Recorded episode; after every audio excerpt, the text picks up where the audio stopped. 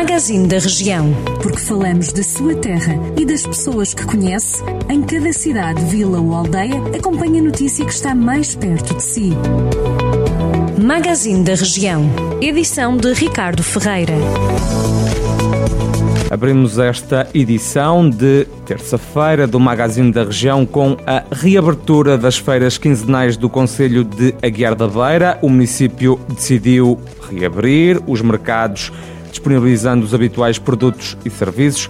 A feira da Vila reabriu ontem, já a de Mosteiro, em Penaverde, acontece amanhã, quarta-feira, a Câmara de Aguiar da Beira diz que a reabertura está condicionada ao cumprimento de todas as normas e recomendações definidas pela DGS, a Direção-Geral de Saúde.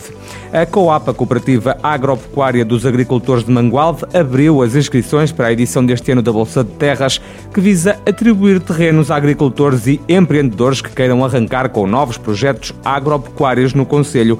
A iniciativa conta com o apoio da Câmara Municipal. Em comunicado, a COAP refere que a Bolsa de Terras vai disponibilizar cerca de 14 hectares de terrenos com rendas simbólicas e um período de carência que pode chegar aos 5 anos.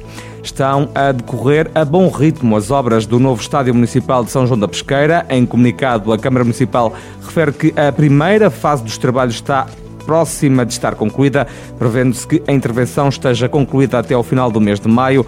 A autarquia acredita que o projeto vem colmatar uma lacuna na área desportiva que há muito tempo existia no Conselho. O programa Bairros Saudáveis prevê financiar quatro projetos da região de Viseu, dois deles do Conselho de Oliveira de Frades e os outros dois de São Pedro do Sul. O município de Oliveira de Frades submeteu um total de oito propostas, avaliadas em 380 mil euros, das quais duas acabaram por ser aprovadas. Os projetos selecionados são o Bem Feitas, Bem Viver, Bem Envelhecer, da comunidade local dos Baldios das Bem Feitas, também o Sem Adubos, Sustentabilidade e Economia Circular, da Associação de Pais do Agrupamento de Escolas de Oliveira de Frades.